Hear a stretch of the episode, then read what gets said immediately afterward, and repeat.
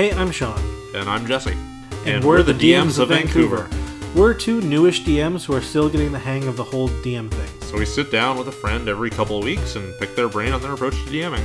So come along as we figure out how to help our players have the best time possible at the gaming table.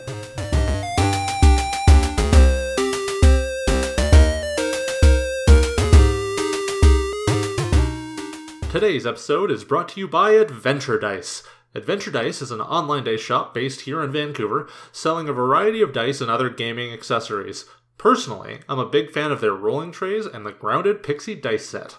Adventure Dice ships for free anywhere in Canada, and if you use the code DMV at checkout, you can get a 10% discount on your purchase. That's DMV for a nice discount on your new tabletop gear. Find the shop at adventuredice.ca and roll for adventure. Hi. On an earlier episode, we talked to James Kidd about creating dynamic worlds and NPCs. Um, James has started up his own podcast called Encounter This, where him and his co host take a monster from the DMG, talk about the flavor text, the history within the game, its abilities, and also how you might work it into a homebrew setting. Uh, it's a great show, and I would love it if you check it out. He's got three episodes so far, and they're all stellar. So please check that out and have a great day. Hey folks, welcome to another episode of DMs of Vancouver. Today we're talking about improv and world building. Today we're talking to August Everard. How's it going, August? It's going really well, guys. Thank you very much. Oh, thanks for coming. Um, so, where might our, our listeners know you from? Uh, your listeners might know me as someone who's potentially rejected their short Lightspeed. Um, I'm a slush reader there. Uh, you probably wouldn't have seen my name, but in secret, I, you know, my own. We can't get on read your stories and think, no, I could have done this a little bit better. I don't. I'm very fair. I promise you. Um, I also have a story, com- a adventure coming out with Baldwin Games, uh, but it's in the uh, Michelle Isles, and it should be. It's part of a nice. Um, outside of that, I'm still working reputation. well, it's it's funny because before um, I knew who you were, I knew you as monstrously friendly crab on Twitter. Oh yes, well you know that I, I, I actually did run for a while something on Pals which was a relate a social group national uh, national novel writing. Uh, they had an online chat. A few people were like, we should have this every day, and I was like, okay. And went in way over my head trying to run a daily like, group goals and starting a website. It it became it, it, i had a few thousand followers for a while but it became something oh many of these followed this nexus of everyone self try to sell to each other it was hard to connect take a step back focus on what am i pro- who am i going for the moment it's a apparently lesser so. when when i think giant enemy crab i think hit its weak point for massive damage I mean, you're not wrong. That's the one. Uh, the other one I think of is in EverQuest 2. I when I said go fast, ocean. Never. Great game. Yeah, good time. So I think when it comes to, to improv, the place where it's in in world building and running games, one of the places that it's most useful for a DM is when things kind of go off the rails a little bit, where you've set something up and then your players blindside you, and it's time to start improving the hell out of the, your game. Um, I think one of the best examples that people have run into, because I've seen this online quite a bit, and you brought it up, was um, what happens when your players kill the big bad evil guy, BBEG for short, uh, in the first session? Yeah, well, that did happen to me on my campaign to modify a, a, second edition campaign to third edition. It was called Night Below. My friend had it. It was a very large box. And I said, okay, that's great. You know, I can go along with this sort of campaign. I can make adjustments, and this will be a really nice introduction for me as a DM. It was from level 1 to 20, so I had the whole thing going for me. And the bad guy was this evil wizard, necromancer, who would draw them into the Underdark, uh, this whole thing, uh, Kuo-toa and the Aboleth,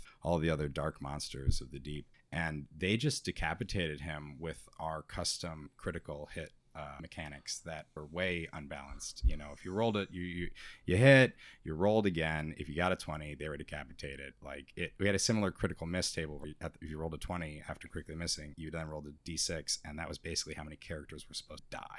We were extremely brutal, and we've changed a lot since those 16, 17. Um, but uh, yeah, so they decapitated him. I had his headless body and head fall into the river and float away, and the thoughts that okay, I can stitch it back on, and I can bring him back. We can keep doing this. And I was like, you know what? But that's just not you know that just kind of ruins it you know? Like that ruins the suspense and the craziness and like they they had no idea who this guy was and now he's supposed to come back with his head off. And it could have been interesting but it could have it, it ends up being kind of comical. I mean they they do it in i think shadows of mordor. Orcs keep coming back and we've killed them over and over in the sequel. They get like kill us have to kill this guy. Here he is. He's just here again um, so instead, I made up this weird race of like half drow and like all sorts of other stuff for attacking this town that they were supposed to keep coming back to, and it ended up blowing way out of proportions. Uh, this was my first foray into improv, uh, so hopefully I've uh, since really really pull you. But you have to give your players what they want. You're you're there to as the DM, you're there to give them the experience, but you're there to modulate it in such a way that it feels real. So it has risks, there are threats, their actions have consequences. And improvising them can be very difficult, especially if you haven't built up or know at all. In this case, you know, with this guy dead, this night below setting had nothing for me to fall back on. He was the core to everything. So I had to start coming up with a whole new bad guy and a whole new through line for all these different elements that existed but now had no connecting thread. Uh, so people can definitely fall flat with them. It's very difficult, but you really I, I think it was the name of my note you just roll with that punch and say okay well this is the end of the session. I need a week to come back and and work with this. Um, but if it's the first thing that happens in that session that, that takes a few years to well your character fires an arrow just gone. Um, the, i think uh, when it comes to modules and like or adventure settings like this where like there's this one character that ties everything together then that's definitely tough. I think especially for new DMs who are just like, what to do now. Um, are there smaller or less impactful moments where like the players will do something like that where they'll kill somebody or do something like if they kill somebody but it turns out that they're just uh like you already knew that they were just a, a lieutenant or something they weren't the the you know the king of the evil army or the or something like that. Yeah, no, you... for sure. Um, lots of times, I mean, I think we all have a story of this where a character, you'll introduce a very interesting person. You'll say, there's something to the north, there's something to the east, there's something to the south, and they're all very, very cool. You spend hours on each of them, and they'll ask, what's west? You know, or who's that goblin in the corner? I want to go hang out with him for the next 45 freaking minutes, right? He's the best. So the thing is, they're always important. That's the thing. You just say it's important. What was what's west? It's what was east you know it's it's uh, you have all the things that you prepared. Don't let people ruin what you have you know just because they think something else is interesting it is interesting but it's interesting through their lens. You have to find out what hooks them. Where does it go? I have one really problem he's a great guy love him to death but nothing hooks him. He's like he, he he's he's immune and repels all hooks you know he's hydro- hookophobic. Um, and you have to somehow divert the energies, all the enemies and the maps and around some of. I had one guy who back in third edition when Power Attack was completely broken. You know, 2012 man, he just had the D2012, and that's what he had to roll all those. You just have to. This is a little secret, and I'm sorry for breaking them, but you have a little hell on the side that just says that barbarian. Okay. like I'm just sorry, but people need to feel like they get to engage and you you there are little tricks and you can you know these are tricks. There are there's quote unquote better ways to do this like perfectly balancing an encounter. Balance is impossible. What we want and have to do is make a world that is so connected that you know that when the barkeep's assistant dies that's really troublesome for him because the only other person that he can call for help is you know his estranged son who is the mayor's like bodyguard right now. And if the mayor's bodyguard like leaves to go help in the tavern for the night oh well now the thieves guild is going to do this thing. And then you're back to the adventure which originally engaged the thieves guild. You know you it's these are micros but lord of the rings is that level of micro. Uh, it's it's good and bad. If you take away the ring everything falls apart. If you kill one random guy, well, the adventure is still, well, that wasn't a random guy. That was Aothan, son of Danathan, son of Garnatgan, you know, back and back and back and back and back. And you have this whole relation to guy.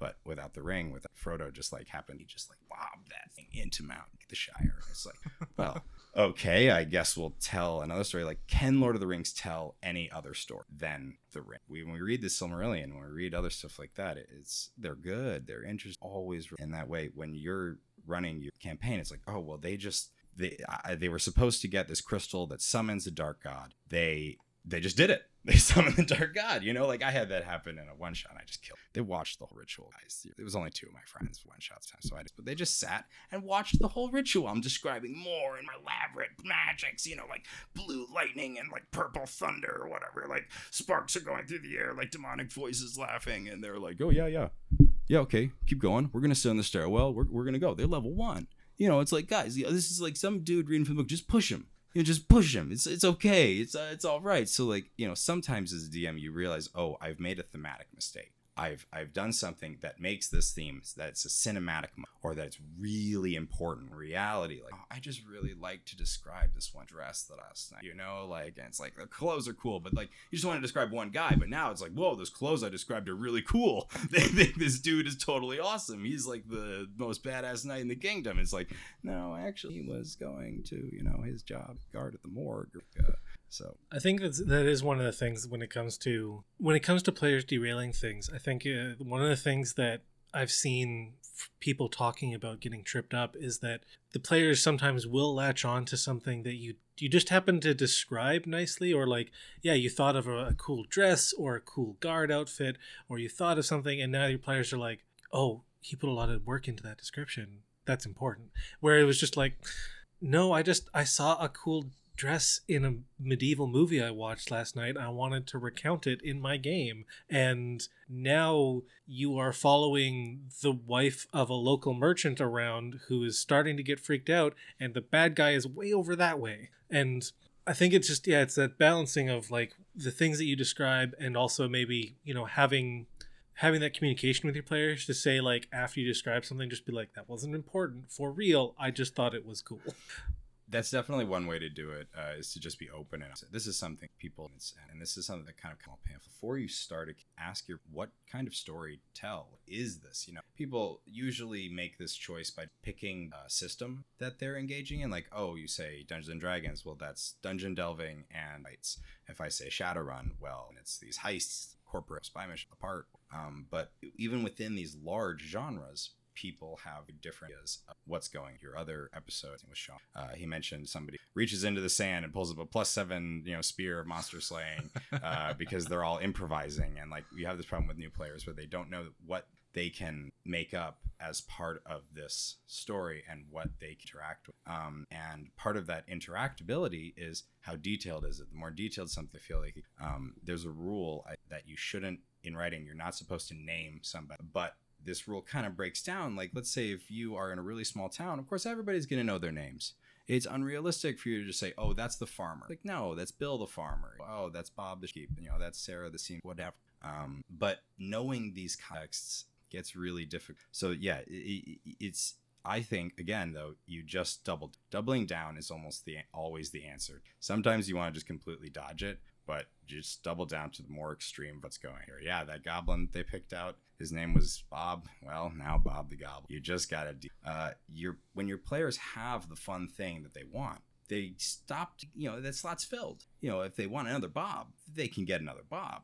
You've already given them the one mount. You know, like I have a guy who loves animals. If you give a guy an animal, he's getting okay. So I be careful. I say magically enhanced wolves that are magically compelled to despise you um, because otherwise he is just going to run towards all of them and hug them. It's like you just say, okay, I've never almost fight in this." And these are things that you know it's really difficult to know. I mean, I I have never gone out DM. Uh, I'm sorry, official like D and D go to conventions sit down and DM a bunch with a module. And I am proud of anyone who has ever undergone that because I haven't, and I have yet to test my improv powers in such an environment. So all of my advice must be taken grain of salt. But um, people have types, and you learn some of the types. You can say these are all the elements that I have in my world, my campaign, and in my session. These kind of types of players in front of. They all said, "This I want adventure. I want romance. I want to find fancy trinkets." People want these things. You can give them stuff. It's easier to make it all up. Know what the thing is to make up. So asking questions can be beforehand helps you having and, and doing a good job of introducing the rules. Like saying for that guy who picks up the plus seven thing, the DM is there to create everything for you to react to. You choose as the player everything do, your intent. I want to do this.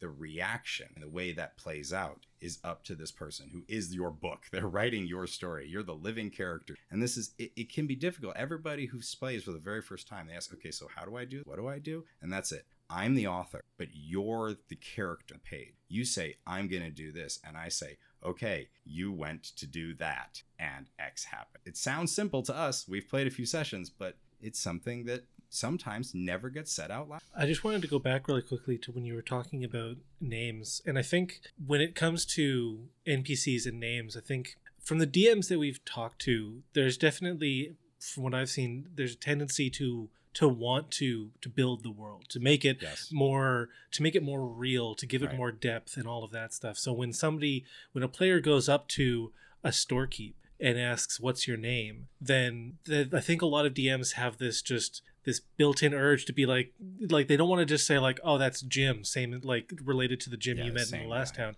like the people want to be like oh like i've already like He's as, got a life. as soon as you He's ask like oh i know like yeah he he's got a wife he's got a kid and like all of this kind of stuff and it's like i think sometimes you just have to be able to step back and just say like he's just a storekeep like you, Absolutely. you went into this store to look at some weapons because you don't like your quarterstaff you wanted to move to a short sword do a little bit of haggling and get out like he doesn't have a name he doesn't need a name and it's okay as a dm to have unnamed npcs when you're trying not to trip the players up with too many things Well, and people are afraid to say no. I mean, in real life and in fiction, especially to their friends, who are most of us, most of us are playing with our friends, and somebody like, oh, I want this guy to go on an adventure. Like, oh, he's a crotchety old man. He doesn't want to go on an adventure with you. All right, guys. Like that's part of it. You know, once you have a roster of characters in your head, you know, you've got a bunch of crotchety people who are refuse to take part in these shenanigans. They don't want to do this and that. You know, um, something about certain worlds, and this goes to, I think, maybe going to talk about further about world building within an existing world is that sometimes when you're playing a Faerun campaign or, or another established world, you say, okay, well, where are all the people of comparable power to us? Your players want to do something. Feel conf- they, they feel like they can do anything without any consequence at all because there's nobody of power around them. There's no system to establish, like, oh, well, look, uh, Elminster isn't going to come down here and say, hey, don't, you know, mess with that villager, guys. Like, he's supposed to be doing important things off. Um, and saying like, okay, no, let me think. There's how powerful cares a little better than they. Oh, oh, there's this. They actually have a guardian of the well, and or their sort of thing. sergeant is a retired adventurer Right, yeah, you know, it's like he personally killed Clouth before Clouth resurrected the 99 by somebody else. Um, think I also want to briefly touch on something you mentioned where like it was kind of, it's kind of the session zero thing like going in know know what your players want and like with your example of your friend who will collect animal knowing that and making use of it means you can also down the line give him a really be like Absolutely. here is an owl bear who is for some reason not frothing at the mouth. You can recruit this owl bear. He's yours now Right. So, you know, people don't want to take part in certain quests because they feel as though their character attached to those rewards. You know, if they're role playing, they're role playing, you know, and it's like, well, why does my monk who's an aesthetic care that this brewery is going down? You know, like, great. I want, don't want this in the world. And, you know, but oh, well, there are innocent people inside. That's classic. But creating, you know, knowing, okay, well, this person wants this, this person wants that, you can have those elements in there for people to say it's not the thing it's a thing yeah like with the the player who wants to collect animals like maybe he doesn't care about going and killing some bandits at their hideout but oh wait they've been smuggling rare magical creatures suddenly there's a hook just for that character Yep, exactly. Um, being able to, I mean, I when I sit down to do a campaign, if somebody says we want to play, I need it. There's a map. There's this. You have these borders. That's all you really need to start. You have the people in front of you. Those are the people that are telling the story that you're making. Every action they take says gives you an option to do something. The player says, I'm going to go to the barracks. Okay, they're going to the barracks. Maybe you didn't really want them, and now you have an option. Present this types of challenge that affects that character and all the other characters. What we want as a DM, we often want to really tell a specific story, and we get. I think we can be hurt a lot, even sometimes, when players aren't interested in the story. But it is quote unquote a job. You sit down to plans, and there are rules to this game, and one of those rules is that the D the story. And so, whatever story we want to can say, okay, what are the elements of the story, so that whenever somebody does something, whenever part of the world they're interacting, you always have keys that you can say, oh, here I want them to cause chaos. Here I want them to engage with a monster and have a. Here I want them to discover like ancient ruins because I just want to blab for 45 minutes about the color of the stone, the way it's pitted, and what kind of people live here. Because for some reason I stayed up until 3:30 last night writing an entire tribe used for part of this adventure. We all have problems. so one one thing that you mentioned about like DMs wanting to tell their own stories, I think this segues nicely into the building your own world within an established world, um, and it's something that I'm curious about because like I I started with the the beginner's box, which is set in Faerun. It's on the Sword Coast somewhere, I think. Yep. Yep. Um, and I've I've always been interested in Faerun. Um, I just don't know that I could ever run a campaign because it partially because it feels like there's already so much there, and also like some of the stuff that I want to do, like by the time this airs, this will have already happened. But uh, from a previous episode, when we were talking to somebody about building custom monsters, we started talking about a giant wasp that's the size of a dragon and a tribe of bee people. That's going to show up in my campaign. I just have no idea how I would make that fit in Faerun. And, but I guess when you're playing like a, a, module and you you maybe you've run through it but the players want to keep going they want to keep oh, exploring yeah. the world yep. how do you do world building in a place that's already got thousands of years of history and all of these characters that are that are important and and maybe you don't know about them but maybe your players do and like how do you how do you do world building in that situation? All right. First off, I want to say that Ed Greenwood is a very approachable guy on Twitter. And if you ever have a question about Forgotten Realms and you really, really, really want to know, he'll probably answer. he's a really friendly guy. So seriously, don't be afraid. I mean, uh, it, it, he's, yeah, he's quite approachable. He's a nice guy. Um, but eh, that being said, it really does. It looks like there's so, so, so, so much in Faerun. My characters, I put my last campaign in Faerun after doing many, many custom work because I was like, well, uh, most people have played Baldur's Gate or something like it. You know, they they know the world somewhat. This will really help. It turns out none of my Faerun, so who really cared? Um, but it actually is quite shallow when you're in Faerun, it's deep, but it's deep from a timeline perspective. When you approach the elements of that timeline, you actually end up with maybe a paragraph. And Ed, I've seen this question specifically actually answered by Ed, and he said it's almost like I put some things in there for you to build. Like you know, it, it, it, jokingly, he was being nice, but uh, that's true. So you you go there, and I've destroyed uh, Waterdeep so many times, I've lost count you know, literally in this last time they unleashed a vampire lord and just like the whole city of the dead just like sprouted and overrun the city and it's just a totally lost cause. Uh, so that was great. I had a great time. You know, we just rewind, do it again. They've destroyed it themselves a dozen times. You know, so it, it's fine. Um, it's ve- Waterdeep is very destroyable.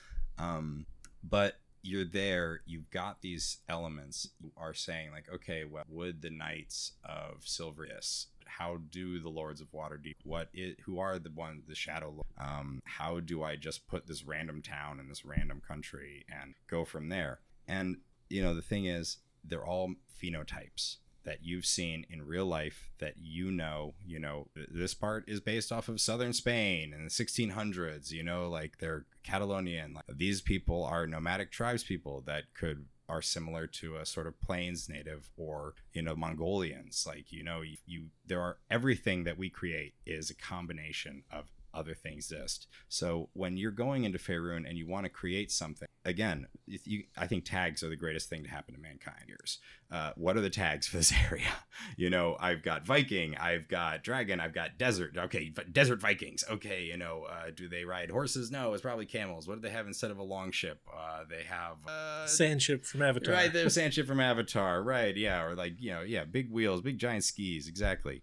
So you know, you you work and you say and when something goes totally crazy you're just like guess that part more you know? It's like well that city got destroyed you know? Like my last adventure was all about the yuan-ti and how they were trying to actually it's always kind of messed with my head that the yuan-ti are an incredibly organized society but their gods are chaotic evil and they are like demons because the whole society is really lawful. So i kind of imagined that maybe they're trying to become devils and that this would have set the blood war and that that that's a to me that's a great Faerun campaign. Oh, if we get to level twenty, we'll interact with that and while we're here, it's the Yuan-ti getting slave, capturing people, from trying to establish themselves as a real nation because that's part of law and acting more lawful while at the same time being, you know, hideously evil and to expand their dark. Is that where the plot of Faerun is going? Eh, but they put it there. They put Najara there. They said they're trying to become a nation, and I went with that. You know, you read what's the one sentence in here that I think is really interesting. Go with that. Take it to the extreme because the fact is, most campaigns burn out after a year or two, anyways. You're not actually going to make it outside of your 100 mile area. So don't worry too much about it. You know, effects aren't gonna if you want to go to Chult, go to Chult. Like I said, those that giant wasp, those giant those bee people, easy. They got kicked out from whatever jungle they came from and now they're here. This was the first place that they came to because they got kicked around by a storm. They could come from the you know the plane of air. There's plenty of places that you just a, a horrible wizard was like, you know what would be the best thing ever? Giant bee people and a huge wasp the size of a dragon. I'll have it fly around and ask people for honey. It will only speak wasp though, so it won't understand at all. It'll be so funny. And there you have it. oh, it's murdering people, you discover oh, actually, it's really nice. It's just trying to talk bee and ask for honey, but it really it's a wasp. And you're like, we're speaking the wrong animal language all the time. And you had to make a DC intelligence 18 check to make sure that you were talking bee instead of wasp, even though it was a wasp. Whoopsie daisy. You know, like this is really dumb stuff that, like, oh, you said one thing wrong and everybody latched onto it. It's like, now I'm stuck in a deep web of lies. Well, here we go. This is the core of the campaign now. that I think that is kind of the best description of DMing is I am now caught in a deep web of lies. I'm just gonna go with it. you, you, it's the only thing that you can do. You know, everyone's there to have fun. They want to support you. They want to do something. Whatever you come up with, they're gonna go with. Even if it's not the most interesting thing in the world, and you so you watch their faces. What do they react to? What are they interested in? Like grab the next thing. Don't forget that guy. He wasn't that important. This guy with the big purple cape and the two crowns. Now that's the guy who's really important. You know, like and it's I feel like this is kind of ties into uh, something I think we've already said, which is talk to your players. Yeah, Yeah, exactly. And just like ask them how they're enjoying a campaign. If they're like, "Oh, I loved, you know, Frederica, who we met three sessions again. Are we going to see her again?" And you're like, "You are, you are now." Right. Well, uh, and and I actually did try this, and my players, being the reticent they are, uh, it provided me no information. Uh, I said, "How's everything going?" And they're like, "Great, good, yeah, we're having a good time." I said, "Anything you'd like to do differently?" And they're like, "No, yeah, no, it's good." And I'm like, "No, you're you're clearly not engaging with my plot at all. What can I do? Like, there's got to be something, man. You know." So really, that you know, it, it makes a it can they can your players can make it really hard on you um, but you just sometimes like have to relax and say like okay that guy just wants every time he looks for someone to go mano a mano with and that's his thing and the other guy want he wants to ride his animal he wants to do something and he wants to put whatever female villain i have on that animal and ride with them and feel free in the air like jasmine aladdin Like, that's literally every every every single time and you know what that's amazing and that's great and i'm so happy to role play that because i I like I said, we had the critical miss table. You roll. I've rolled. We rolled the six. I've had a mountains explode. I've killed the entire party before. You know, we never introduce Oriental Adventures to a regular D and D. I don't care fifth edition Oriental Adventures. If they do, great fun. If they do, never play it the regular session. I, I, I don't care what they do. It's not best. So we've been talking a bunch about like world building within, and I, we've kind of touched, I think, a couple of times on making the world work for you. Uh, like you're talking about, you know, find that one sentence in that, you know, that history from, you know, of of Faerun. Find that one sentence in that thing, and then you're like, yes, I'm going to do that. Do you have any other tips or tricks for for working within a world and like finding the stuff and making it work for you? Oh yeah, I mean absolutely. So you know, I I'm I'm a kind of obsessive. I think a lot of world builders are, but it gets very hard for us to say I'm not going this element, like you said, like these guys, those kids have this a like this unnecessary information. But at the same time, that really far back geologic stuff and just actually making a planet, making a landscape can really just, I mean, for me at least, that sets everything up. So I, you know, what's, I look at the map, what's here? What do these people do? What's going on? What's it like to actually be in that area? What, what do I have here that is going to produce people, cultures, enemies, and societies and how what how are they interacting? If I'm making it up by myself, I have full freedom. I go, I say like, okay, it rains a lot. They probably don't want to be outside. You know, we live in Vancouver. We know what it's like. You know, so it's like, okay, it's kind of like Vancouver. Okay, it's really cold all the time. You have to have lots of parties outside because that's what they do in Montreal. Because otherwise, you go completely insane if you're locked inside all year in the cold. Um, so when and when you have a world that's established, though many of those pieces are already made for you, and many of them aren't. They say, "Okay, here's the guard," and the town's like, "This is like a gigantic guard. There's like 200 barracks, and the town is only a population of 500 people. You're saying like one in every two people is like a guard in this place? Like lots of people don't even do those numbers at the end of the day. You say, "Okay, it's got this, it's got that." It's like even saying there's 50 guardsmen in a town of like 200 people. I think there's plenty of adventures like, "Oh yeah, the sons of town guards." It's like how you know this it takes money it, it's expensive you know so not to say that you can't this is a f- fantasy world we can do what we want but l- look at what the world has given in terms of its assets you have a place that produces strong soldiers. That's the part that matters. You have a place that produces monsters. That's what matters. You, they're water monsters. Great. That's the flavor. You're breaking things down into these little parts. You say, okay, I've run out of monsters here. Where's the next monsters come from? What are those types of monsters? Who would be the next logical stage of monster to come out after? I've got goblins. Great. Works. You know, easy. It moves forward from there but knowing a little bit, knowing the lore, having that background means that you can say, okay, wait, I remember that this uh, this race was kept as slaves by the Aboleth, and so and the Aboleth always do deals with Drow, and so it's like okay, just by interacting with uh, like Quaggoths, I can actually stretch into having an Aboleth master from the plane of water who's stretching across time and cosmos. It means like, okay, if we just accidentally powered up, great. I've got somebody who's attached to here that is part of like your player's just angered a distant deity. What was the last thing they were killing? What my brother used a, uh, a talking longsword to crush a statue of Blibdoolpoolp in this like capital city of the Kuo-toa in that same Night Below adventure many, many years ago. Water poured out of the statue, and giant magical lobsters came out and trapped everybody, and the water flooded them. And the poor dwarf, who's encased in full plate, like couldn't move at all. And you know, you again, that, that, I, I, I'm making all this up. They said there's a statue of Blibdoolpoolp. It, they said that it's literally an avatar of their god. You know, this is what the world gave to me. What am I supposed to do when they chop its head off? You know, it's like, well, hurt them. Yeah. I think that's something that a, a, lot of DMs can be afraid to do at times is is negative consequences. Like they're okay with there being kind of consequences in the world. Like right. you killed the bad guy, so now the world's a little bit better. But like there there might be negative consequences of like he was holding back his whole tribe of orcs or know, the lizard folk or now his like the his magically constructed golems have now gone crazy like right. or his laboratory is walking around. Yeah or, or, or some like the other lieutenant in the big bad evil guy's army is now has a personal vendetta against you because that guy was his best friend Absolutely. and fuck you. Yeah no for sure. There's always somebody else there's always something nothing exists in a vacuum you know? There, there is no vacuum. When you go out into space you're being bombarded by constant particles and waves Nothing, nothing, nothing exists in a vacuum. And if you think you've created something in a vacuum, look at what you created. You know, who made the guy's cape? These guys have clothes. You know, like where where did he get him? Did he like the wizard magic this out of thin air? You know, it's like somebody helped this guy out somewhere to get dressed and have a bath and do whatever. You know, so just imagining like after having you know, work their way up through the levels and killing several bad guys. The next one they run into is the tailor that is super pissed off that they're killing all his best clients. but that sounds amazing.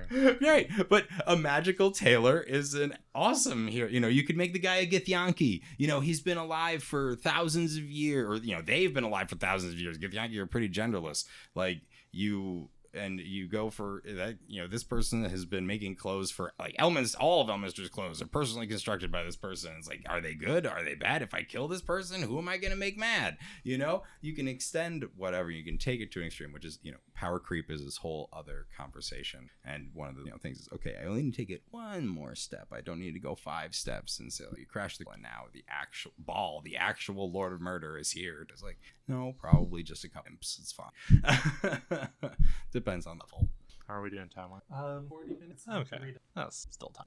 um, I, I want to give another piece of advice uh, kind of when running in a pre-built world. Because you've talked about how most of your party don't really know a lot about Faerun or whatever. Yeah, absolutely. If you happen to have a player who knows lots, someone who's like encyclopedic, they're your best friend now.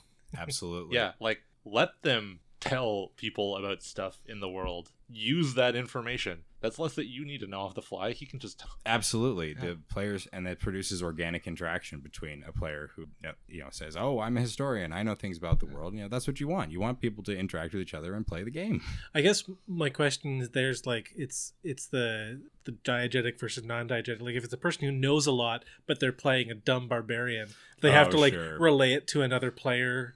I mean, that's that's a thing you figure out. But like, there's like, look, I've you know I've been playing for a, decade, which is long enough to know plenty about a lot of the monsters in the game, right? So like, I see a troll. I'm playing, you know, a fighter who's never left the city, and I'm like, I'm like, I know to use acid and fire. I also know my my character doesn't know, so I can pretend that I don't know, but I can talk about it out of character because you know if you have another person in the party who is playing that like historian wizard, they might know personally, but their character would probably know, That's absolutely right. and they can ask to roll a hi- someone else can ask to roll a history check to be like, oh, do I know that? Like, Right. there's ways to work around it, and like you know, like depending on how uh, devoted they are to the level of RP that they're doing with their character, it's also not the end of the world of the barbarian. Whatever.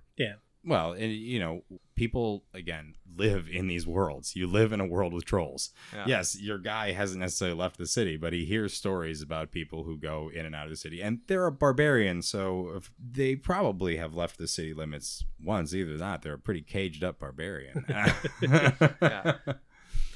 Yeah, I think, and then that thought just disappeared. I don't know Hmm. what just happened there. I think it's also pretty realistic for people just to know random shit about the world they live in that don't even make sense to like who they are. Yeah, I mean, I've watched enough weird things on Discovery to know all sorts of weird bits and pieces that are never going to impact me in my daily life. Huh. Well, and how much folklore is there? You know, especially if you're if you're making a world where people don't have books, there's no library in town. Well, that means that oral tradition is really strong. Huge nerd, but that means that everybody probably knows tons of stories. There's big group story nights. They're all listening about these sorts of great legends and heroes, and this is stuff that you get to make up and play and have fun with.